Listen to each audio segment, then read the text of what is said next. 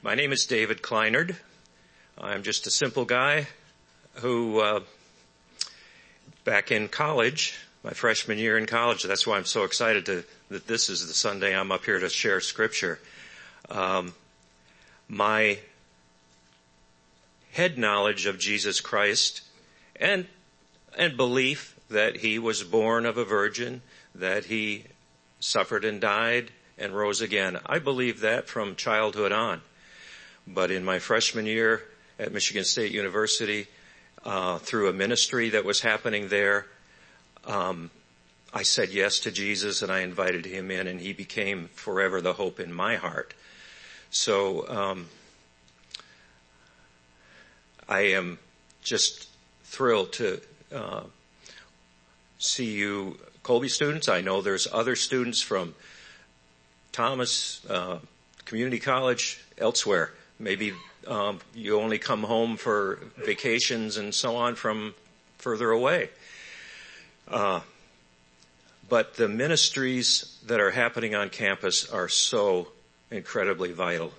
And I, I just urge you to ramp up your prayers for InterVarsity Christian Fellowship at Colby, for the student leaders. Um, college can be a transform, transformative place and it can also be a dark place. So students, uh, don't slack off. Um, depend on one another. Pray for each other. And uh, God's going to do great things, not only at Colby, but at other colleges. God bless you. This morning, um, I come in the steps of the apostle Paul who said, uh, see with what large letters I have written to you with my own hand. that was just so I wouldn't squint. Um, we're going to be at uh, Pastor Tom's suggestion, uh, backing up a couple of verses that were used last week because they pertain so much to the scriptures the rest of the scripture that I will be reading to you this morning. and you'll also notice as I read, um, the word therefore pops up a couple of times and you know that if there's a therefore, you have to go back and see what the therefore is there for. So, uh, we start at Ephesians 5 verse 11 and move our way up through 21. And it goes this way. Take no part in the unfruitful works of darkness, but instead expose them. For it is shameful even to speak of the things that they do in secret. But when anything is exposed by the light, it becomes visible. For anything that becomes visible is light. Therefore it says, awake, O sleeper, and arise from the dead, and Christ will shine on you.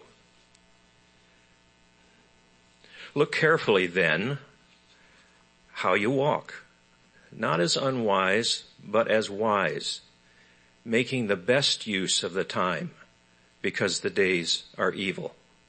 Isn't that the truth? Therefore, do not be foolish, but understand what the will of the Lord is. And do not get drunk with wine, for that is debauchery, but be filled with the Spirit, addressing one another in psalms and hymns and spiritual songs, singing and making melody to the Lord with your heart. Oh, God bless you for doing that at Colby to each other. Giving thanks always for everything to God the Father in the name of our Lord Jesus Christ, submitting to one another out of the reverence for Christ.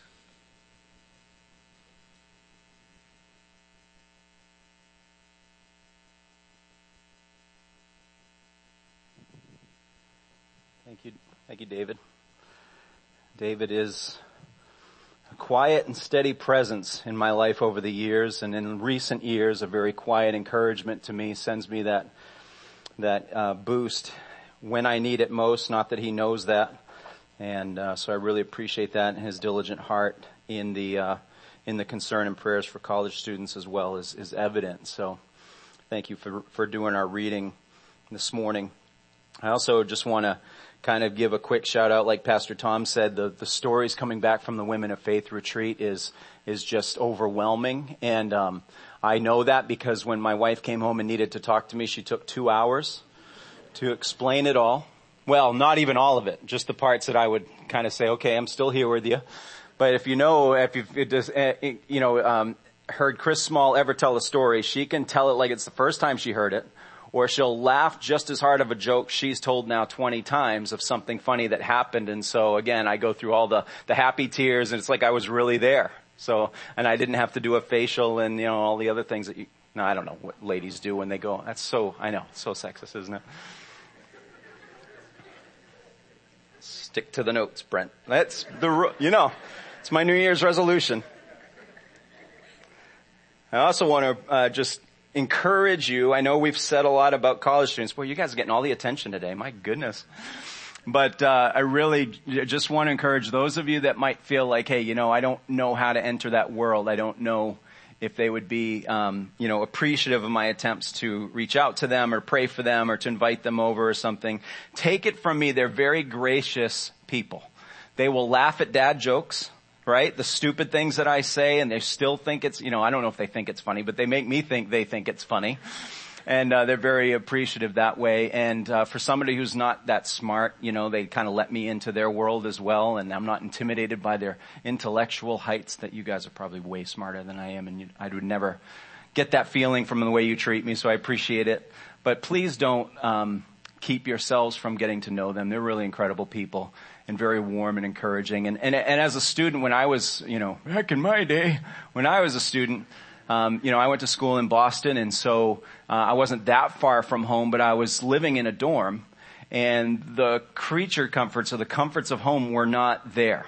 I had a bed and I had meals and I was taken care of, but that sense of being invited over to somebody's home and sitting in their living room with just lamp lighting and a hot meal and all that kind of stuff. It was just, it was very restorative to my soul in that time. So, so don't think you don't have anything to offer. That is not the case. That is not the truth. So engage and enter in and, and be blessed as much as you'll be a blessing to them.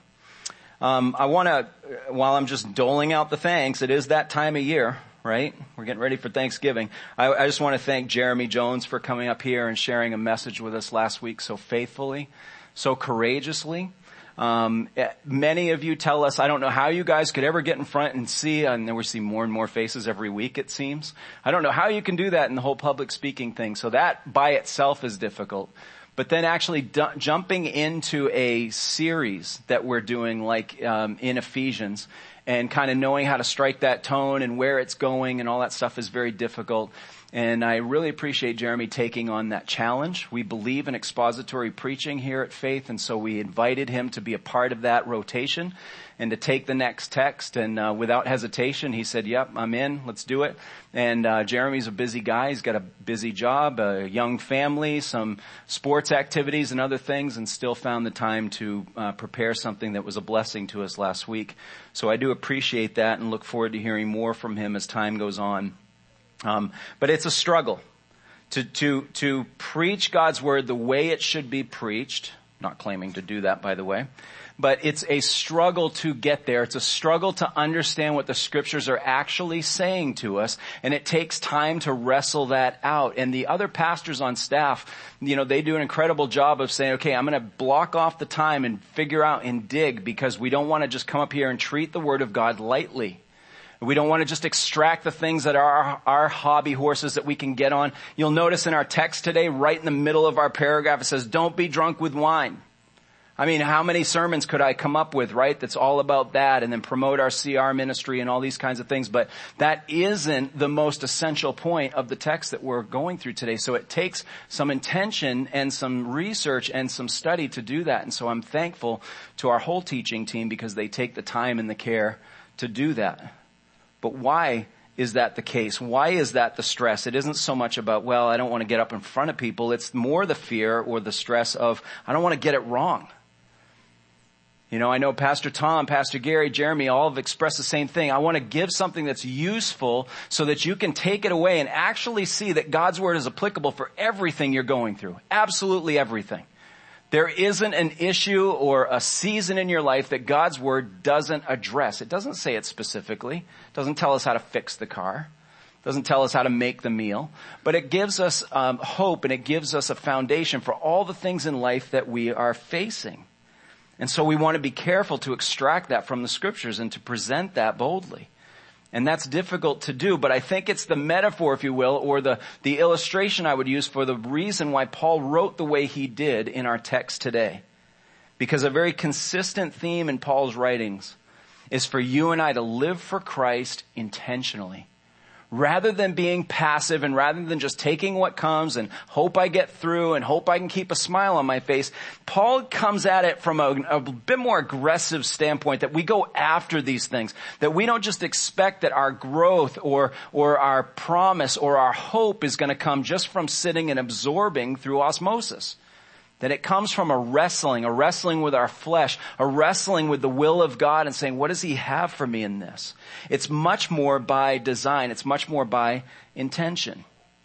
And Paul has brilliantly laid out for us the reasons why we can and we should live this way. He's been saying to us all along that if we don't uh, come after the Lord, if we don't go after His will for us with intention, then we will keep stumbling in the dark. We'll be banging our head on the brick wall. Remember in chapter four, he used the word futility the futility of their minds and the literal image is just going and bashing your head because over and over and over you got to restart. You got to learn from your mistakes and, and just barely hanging on.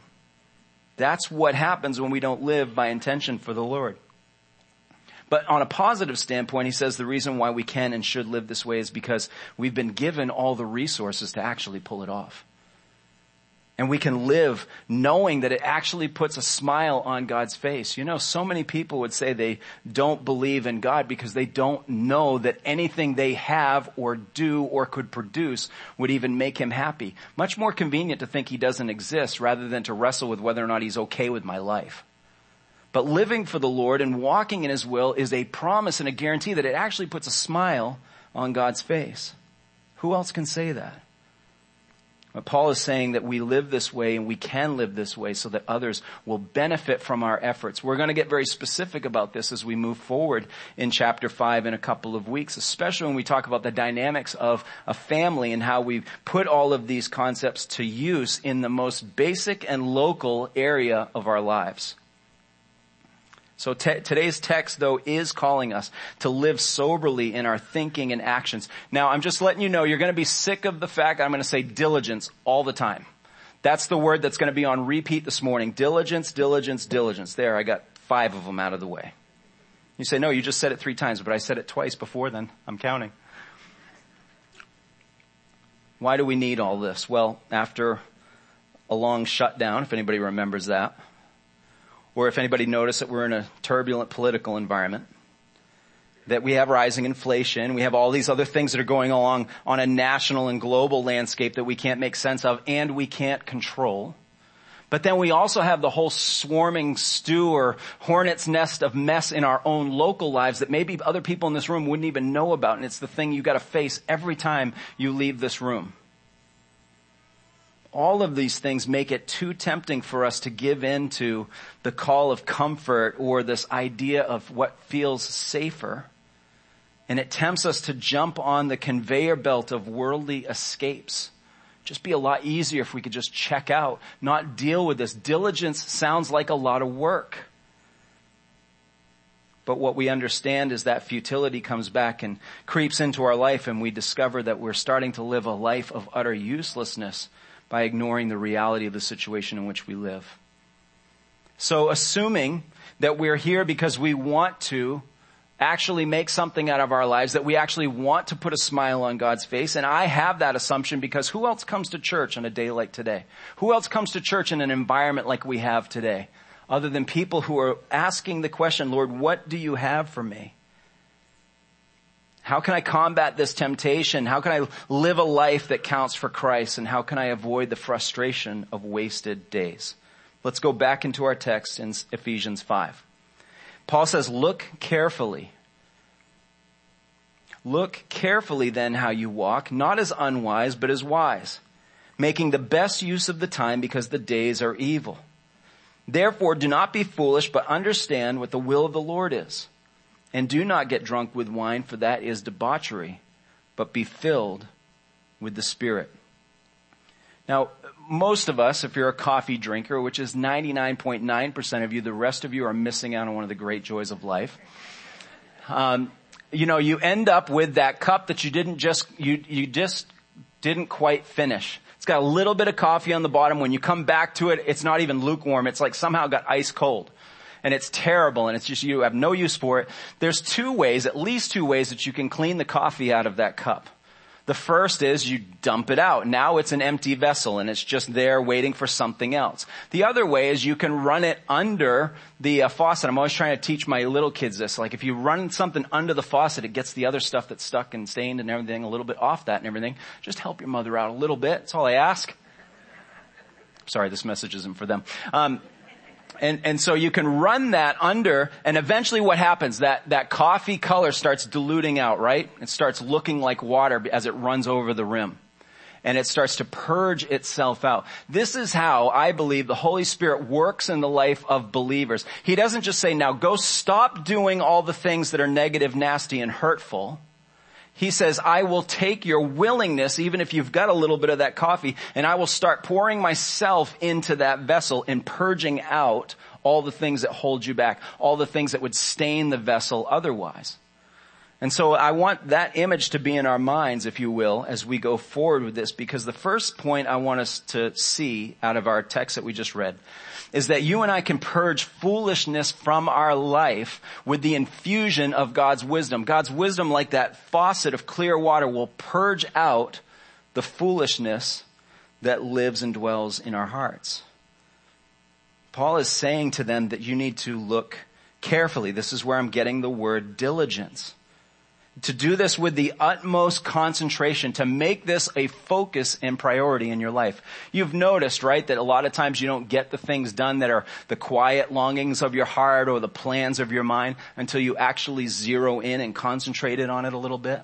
I can't tell you how many things. I'm, I'm kind of like a linear thinker. I, I need something like a domino to knock out of my way before I can really concentrate on the thing that was hiding behind it. I know it's there. I've got some loose formations of thoughts that I can apply to it, but once that other domino falls, then I'm like, now I can invest in this thing and solve the problem. Paul says to focus with the utmost concentration on something that the Greeks thought they had in spades. Now, Paul is talking to a faithful church. He's not talking to a bunch of people with their arms folded and saying, go ahead and try to impress me, Paul. Their hearts are with Paul. Their prayers are with Paul. He's locked up in prison. They're with him in this. But they are part of a Greek culture that has prided themselves on wisdom. That is their thing. That's our moniker. We Greeks, we do philosophy, we do all these kinds of, we figured out stuff, or we at least know how to ask the questions that nobody has an answer to so we can go, see how smart we are because we ponder these things?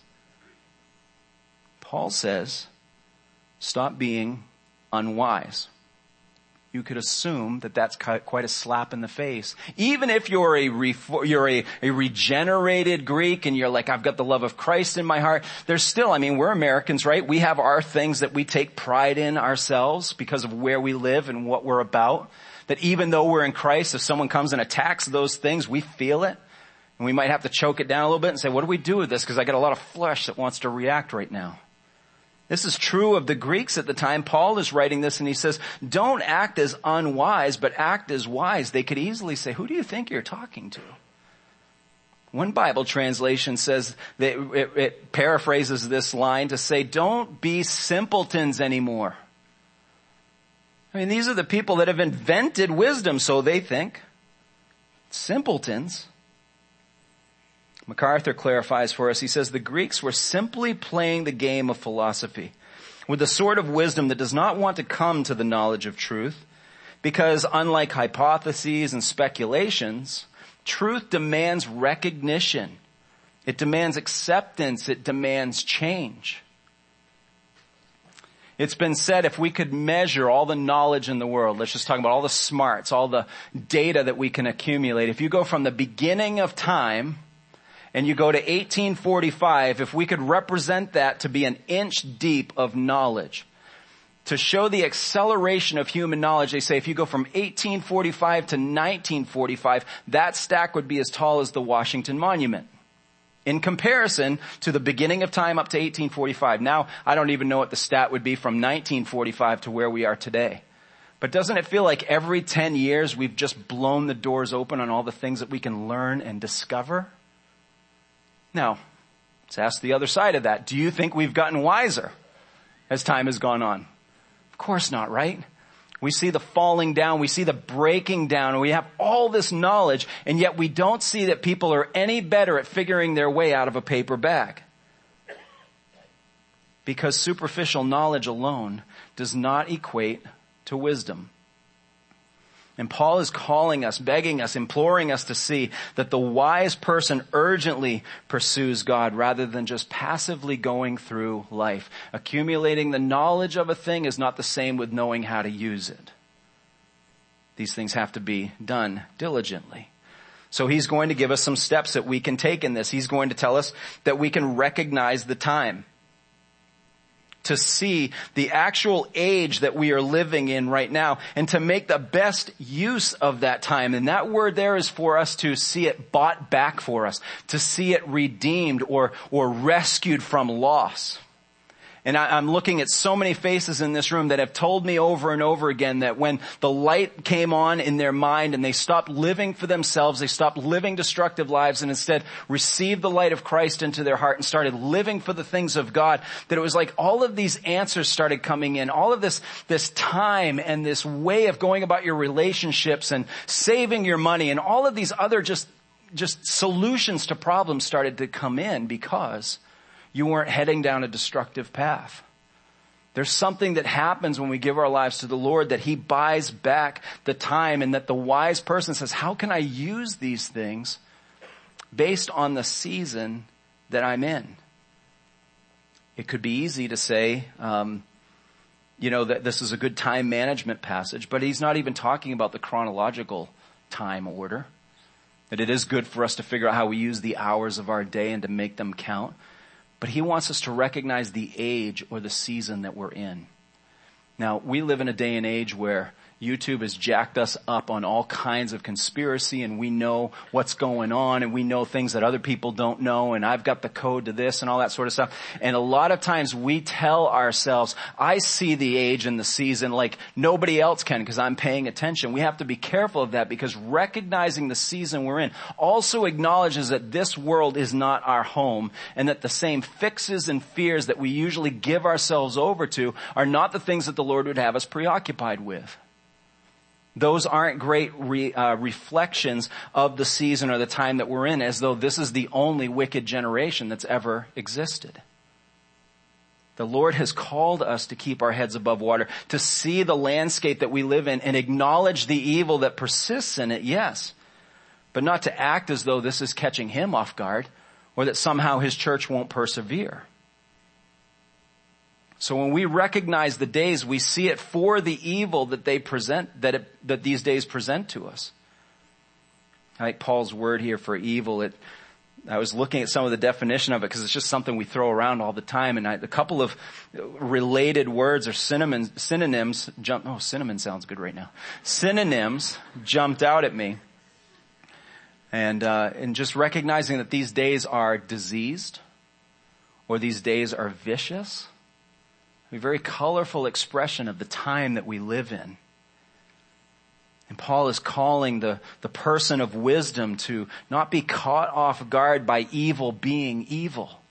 Not to be passive about it. Oh well, what are you gonna do? It's just the day we live in. That's not the warning here at all. The warning is don't be surprised by this. Don't be caught off guard by it. We've been saying it now for weeks and we'll say it as we've just come through an election season. Don't be surprised that the world wants to retain its own sense of control over its own life. Don't be surprised when the world says, who are you to tell me what to do with my own body and get the fact that they're missing another human body in their womb altogether. We shouldn't be surprised by those arguments. We don't accept them. But sometimes we act as though those without the light of Christ should see things the way that the Lord sees them just because we do. That isn't the case. Recognizing that these days are evil, using the best use of the time that is given to us, starts to help us understand what our approach can be to these situations, to walk wisely, patiently, and to lead into our second point, discerningly into what the will of God is. We continue, or let me go back to something that Jeremy had brought us through in the text last week in verse 8 of chapter 5 of Ephesians. For at one time you were darkness, but now you are light in the Lord. Walk as children of light, for the fruit of light is found in all that is good and right and true. And try, I underline that word try, I love Paul's grace in that word. Try to discern what is pleasing to the Lord. Sometimes we think the stuff should be automatic because I want to please God. I should just know how to do it. And he's helping us understand there's a wrestling component here. There's going to be a struggle. There's going to be an, an, intention to doing what we should be doing. He says try to discern or try to understand or try to comprehend what the will of the Lord is and, and, and try to put these things together. Proverbs tells us that people will die from a lack of sense. Now we can easily in this day and age say, that's right, that's all of them out there. Bunch of idiots lost their minds. We have that attitude, don't we? But the reality is, Lord, I'm carrying such a heavy weight on my shoulders that you've laid things out plain for me to see and I'm having a hard time putting the puzzle pieces together. Sometimes I feel like I'm no further along. So Paul says, try to discern, try to understand what the will of the Lord is. For a long time now, we've had a movement in our church environment, not in our church, but just in the landscape of the evangelical church that geeks out on this mystical chase, chasing of what God has for us to say, oh, the Lord's got this mysterious will for me and I'm going to unlock the key and I'm going to find it in my own little private uh, space and thinking and he's going to say it in just a way to comfort me. Now, do I think God speaks to us? Yes.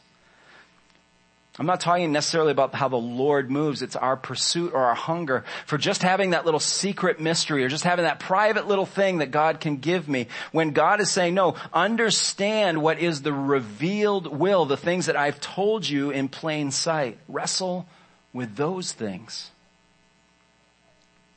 Way, way back in the scriptures, Deuteronomy 29, the secret things belong to the Lord our God, but the things that are revealed belong to us and to our children forever that we may do all the words of this law.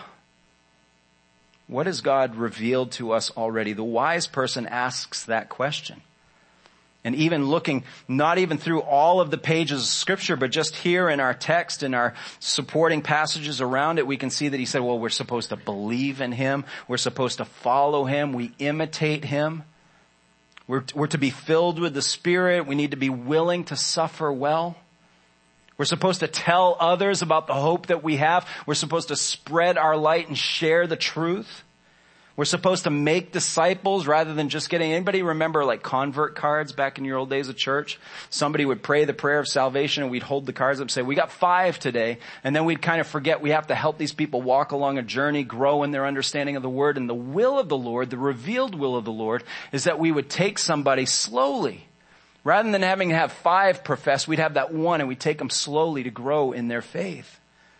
These things he's made plain to us. God has already revealed more than enough to keep us from chasing fruitless mysteries.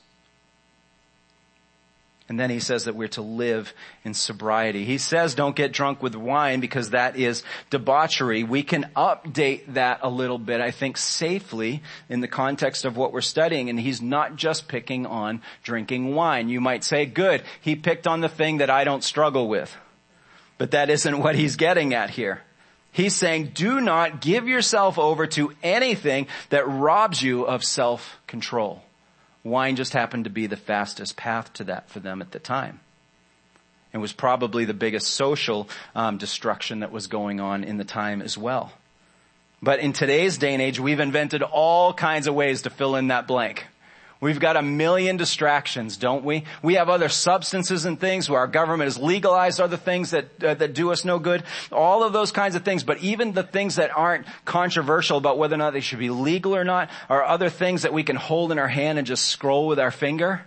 and just lose all sense of self-control and to kind of get on that conveyor belt of, of mindless passivity.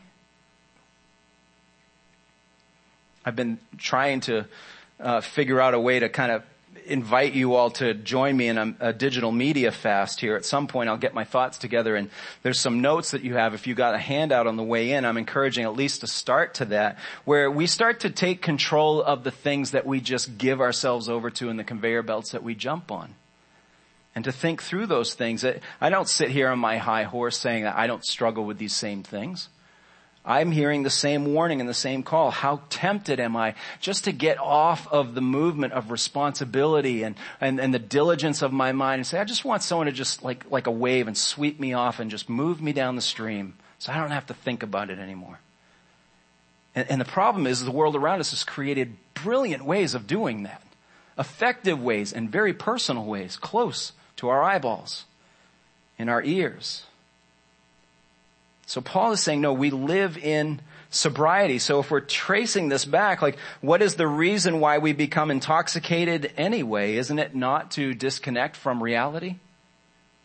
Something that might numb the pain or maybe, hey, I need some liquid courage. I need my personality altered or something like that. So I go to the thing that changes the reality that I find myself in.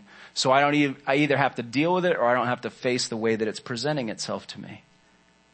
The reasons for the intoxication bring us to the principle that Paul is talking about, but the result is what warns us away from it. The result is that intoxication destroys our reality. There are so many people in our midst that have been bold and faithful to share their testimony of the way that in particular these chemical addictions have just destroyed so many facets of their, of their lives and then they try to offer that as a warning to us to say, look, don't give in to those things. Don't be passive about these things because they will come and redeem their cost from you. If we look below the surface of this warning just a little bit, I think we're going to see a connection uh, going on here, what Paul is trying to get across. The hope-filled believer doesn't need to run from reality, but instead engages in it to see God do something with it. So you see the difference in mindset. If I'm trying to be a willing vessel and I'm trying to be used of the Lord, I may not be great at it, may not know how, but at least I'm in the ballpark of wanting to be used, then I'm looking for those opportunities. The, the drunken uh, mindset in the heart that's saying is like, I could just rather ditch all responsibilities. I don't want to face those realities. It's coming from two different places. If you find yourself tempted to escape reality, it's an indicator that your trust or your hope tank is getting low. You ever had that annoying friend that when you want to be negative, you want to brood a little bit or you want to just be in a bad mood just comes and sh- shines so much sunshine on you. You're like, ugh, turn the wattage down. So let me feel this for a minute. I get like that often and I'm surrounded by all you glowing Christians all the time. Talk me out of it, you know. I walk into a place like this this morning and I just leaned over to Pastor Thomas like, can you believe we get to work here? It's amazing. Just seeing all that the Lord's doing and stuff kind of shakes my tree and gets me out of my funk from time to time. This is how Paul started this letter off in Ephesians. Chapter one, I'm just going to give us a sample, but remember, most of chapter one was him just kind of being that shining megawatt, annoyingly positive presence verse 7 of chapter 1. In him we have redemption through his blood, the forgiveness of our trespasses according to the riches of his grace. Guys, he's lavished this on us in all wisdom and insight and, and stop chasing all these mysteries. He's made known to us the mystery of his will according to his purpose, which he set forth in Christ as a plan. Guess what? For the fullness of time, like we're in on the secret to unite all things in him things in heaven and things on earth. So stop being such a sourpuss. That's what he's saying. And, and we're like, oh, I just want to be angry for a little bit. I want to be down in the dumps. I want to be on the conveyor belt of passivity and you're just invading my space, but you're so right, Paul. I've been given too much. See, he is filled with the Spirit. He is letting it pour out of his mouth all of the things that he believes to be true in his heart. So he commands us to be the same. Instead of being drunk and passive and on the conveyor belt, be filled with the Spirit. We're getting this wrong, I think, in a lot of ways as a, as a Christian culture is we want to do whatever we want to do throughout, and I'm just going to use the measure of a week because it's what we can relate to. We want to do whatever we want throughout the measure of a week, but Sunday we expect it to charge us right up, plug that thing in like a, like an electric vehicle and we're going to be able to drive another 400 miles. Can EVs go 400 miles yet? Probably not, right? And that's what we expect. We're going to plug in and we're going to get juiced up for the rest of the week and, and that sort of thing. Now I, like I just said to you, I come in on a Sunday morning and I'm revived as well and I'm just changed and transformed. But, but relying on you guys to do the work that the Holy Spirit wants to do in my heart on a Tuesday afternoon or on a Thursday morning is asking too much of you, quite frankly. It's you asking too much of me. Being filled with the Spirit is being controlled by Him, being yielded, being yielded to Him. But we have fallen into a Christian culture that says, I want to come in and have the Holy Spirit fill me up like a tank. And when He does, I can go and do the things that will help me get through life. Sometimes even without an acknowledgement of the fact that He just filled me up. I, want to illustrate this a little bit on the on the screen here. Pardon my crude um, digital artwork here, but just intoxicated passivity versus filled with the spirit. An intoxicated mindset has sort of that swinging, if I could do it on monkey bars, it's almost like that kind of like, I'm just barely making it from week to week or day to day. Everything on the in-between is all the mess of my life and all the depression and all of the sin and all the failure and all that sort of stuff and I'm just barely hanging on so it can fill me up at the top hey, thanks for the fill up. I'm good to go. And then it's like, oh man, I messed up again and oh, I'm not taking it seriously. I'm just being passive about my faith. Where the mindset of the filled believer is one who, yeah, I need a tune up. I, I, need to be in an environment like this. I need to be in a Bible study. I need to be, have my nose in the Word of God on a regular basis to get something out of it. I wouldn't deny that. But I want the Lord to be the Holy Spirit that follows me throughout the day. So Tuesday afternoon, Thursday morning, Saturday night, he is working in my life that when I come here, I'm landing to share my praise. I'm coming here and, and, what you hear coming out of my mouth is coming from my heart because I've seen him at work in my life and I've seen him do only what God can do in my life. Can you see the difference? There's a difference between a passive faith in Christ and one that is actively or diligently engaged. Being controlled by the Spirit being filled requires that regular, diligent yielding of yourself. Instead of, if you catch yourself saying, and I've even seen Gus do it with the worship team, we've had to change some lyrics of some of the songs because it almost seems like a, a rule of a worship song. You gotta put a line in there that says, Lord, come into this presence and fill your people up. There has to be, it's almost like a, a like a legal thing. You gotta clue that in every, I'm, I'm joking, it's not really, but it seems that way. The mindset is that somehow the Holy Spirit's going to drop out of the corner and he's going to be like, ah, uh, you I'm going to move into. But the Bible tells us what Paul's been telling us all in Ephesians is that he goes with his children, that he has filled them up. He has given them these resources and we are called to activate those resources. We are called to yield ourselves more to those resources. You catch yourself, I do it too. You catch yourself saying those kinds of things like, Lord, fill me up, give me your presence.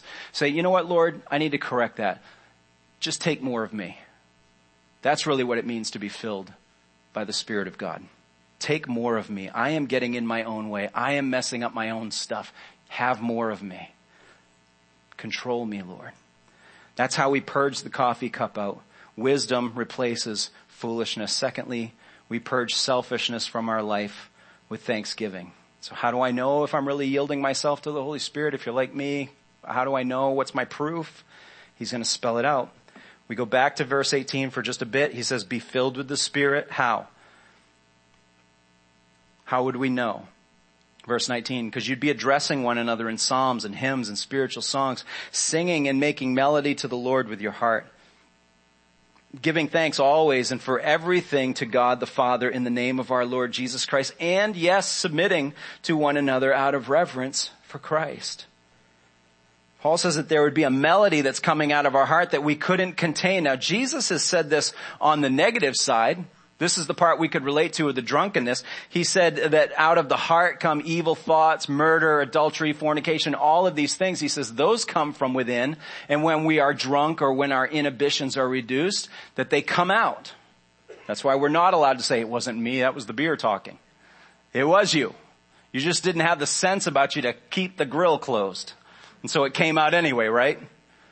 Well, on the positive side of that, that's the same thing that happens when we are filled or controlled by the Spirit of God is that those things come out of us and it's almost hard to contain those things too. I think it sounds a little too literal. It always cracks me up when Christians take some of these things and they're like, okay, so that means if I see you, I've got to speak and sing in Psalms and I've got to quote scripture only and everything. And it's like, I don't think you want to do that. You know, you want to express the joy and the merriment and everything, but you know, some of those Psalms are not the things that you want to sing to one another. They're a little uncomfortable at times. You know, you sit there and you're like, the Lord is the Lord, my God, He's my best friend, and I hope He disembowels my enemies. what? Keep some of that to yourself. I think Paul's point here is there's a common link between our growth in Christ, our control of the Spirit, and what comes out of us. That that joy, that that celebration, that that praise is there. Gus didn't see my sermon notes, but I'm convinced he did. Because when he was praying, he was praying for us to find hope and to emanate hope in a world that is full of hopelessness. And I think this is the direct connection between those that are given over to drunkenness or intoxication or, um, uh, you know, jumping on the conveyor belt of passivity is they, it's hopelessness. It represents hopelessness versus the hope that you and I have in Christ. Then he tells us that we can rehearse a praise list. He says to be thankful always and for everything. What a tall order. I said you'd get sick of the word diligence, but don't you think that's what's required? If you're going to be thankful all the time and for everything, I mean, let's just admit it. That's not natural. That's kind of gross. I don't want to do that all the time. And I, certainly don't want to come across as a phony Christian who just is getting kicked in the teeth and kind of going, but I have to smile about it. I don't think that's what Paul's getting at either. You know, I got to see some video clip of, of the trial for the Parkland uh, massacre shooter. And uh, if you've caught any of that, like on YouTube or on TV or anything, you know, I haven't seen a whole lot of it, but I was drawn to the title of the video clip because it said that the judge was sentencing the the um, perpetrator the murderer to all of those counts. And there was 34 that she had to read out, the judge did. And uh, for the composure that she kept.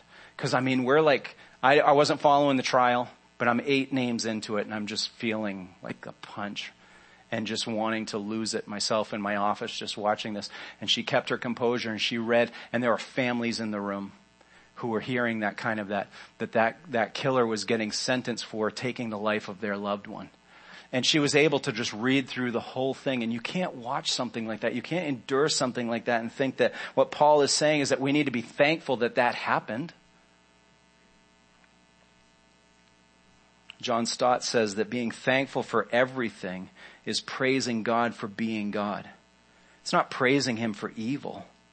God abominates evil and we cannot praise or thank Him for what He abominates. That's why thankfulness needs to be diligent. This isn't going to be a feeling that you and I have. We have a time of year where we're naturally feeling good about being thankful and we're about to eat the stuff and it's my favorite part of the dinner. And, and it's going to be this great time and everything so it just comes out of us. There's, there's some feeling that comes with that, but uh, is that going to be there in February? No. We hate February. It's going to be there in July. Is it going to be there Diligent thankfulness intently searches for the good that God has done, that God is doing and will do in any situation. Now, I'm running out of time, so this little bit here about joyfully submitting to others, since that's not controversial or hard to do, I'm not going to spend a lot of time on it. Let me just tee it up a little bit because we'll get into it next time, Lord willing. He says that we are to joyfully submit to others. We have this phrase that we throw around in the Christian circles called one anothering. And this is really what Paul is getting at here. A general willingness to submit to one another, to look out for the needs of one another, to not make it about your agenda or winning the argument or any of that kind of stuff. Paul is laying out the case that all believers everywhere and at all times should be willing to submit to one another, regardless of their titles, regardless of their prestige, regardless of their years of experience or any of those things, but to have that general humility that says, I don't need to win all the time or I don't need to be heard the most but being willing to submit to one another. He's going to get specific on how this can play out in roles later, but for now, he's just dealing with all Christians everywhere. He's calling us to a life that is marked by mutuality or agreement, a life that would have a semblance of teamwork and surrender. Wisdom, somebody who is pursuing that wisdom, sees the benefit of this doesn't just see the opportunity based on platform or title or financial strength or any of those kinds of things just to take advantage of everyone around him, but sees, you know what, we're getting somewhere together. And, and surrendering or submitting to the ideas or the wishes or something of somebody else is not the worst idea in the world, even if it means you're going to lose a little bit in the moment. Even as we start talking about it uncomfortably, I will admit, in the realm of marriage, getting ready to lose my job here next week, but um, not in this church, no. But to talk about it in the realm of marriage, it is not a one direction only kind of thing. That there is, an, there is even in a biblical marriage that believes in the ancient teachings of scripture, there is room for a husband to even submit to the will or the wishes of his wife from time to time. It doesn't mean that just one side holds all the cards. Why would we do this? Why is he encouraging us? Why? Because of reverence for Christ. He's bringing fear into this. What should we fear? We should fear thinking we're much, we're, we're too good for something that the greatest authority in all the universe submitted himself to. We should fear the fact that Jesus showed us submission and humility perfectly, without flaw. And that we would have the audacity to say, ah, that's not what I'm called to. I'm called to lead. I'm called to win that isn't showing reverence for Christ. But as I said, we'll get into that more next time. You might remember that uh, Jonah, the story of Jonah, the prophet from the Old Testament. Is how we'll wrap things up here this morning. Uh, uh, Dave took some of my time this morning, so I'm going to take some of it from Dave. You might remember the story of Jonah from the Old Testament. If you don't know it, I would encourage you to read it. It's only four chapters. And it's a great lesson in this idea of how willing are we to do the thing that the Lord has called us to do. Because Jonah was a reluctant prophet. He was an extremely effective prophet, but he didn't want to be. Jonah hated a group of people and he knew that God was so gracious and willing to forgive that he said, if I even go tell them about it, they're probably going to repent and they'll probably turn their lives around and I don't want them to. It's an incredible thing to see. It's amazing.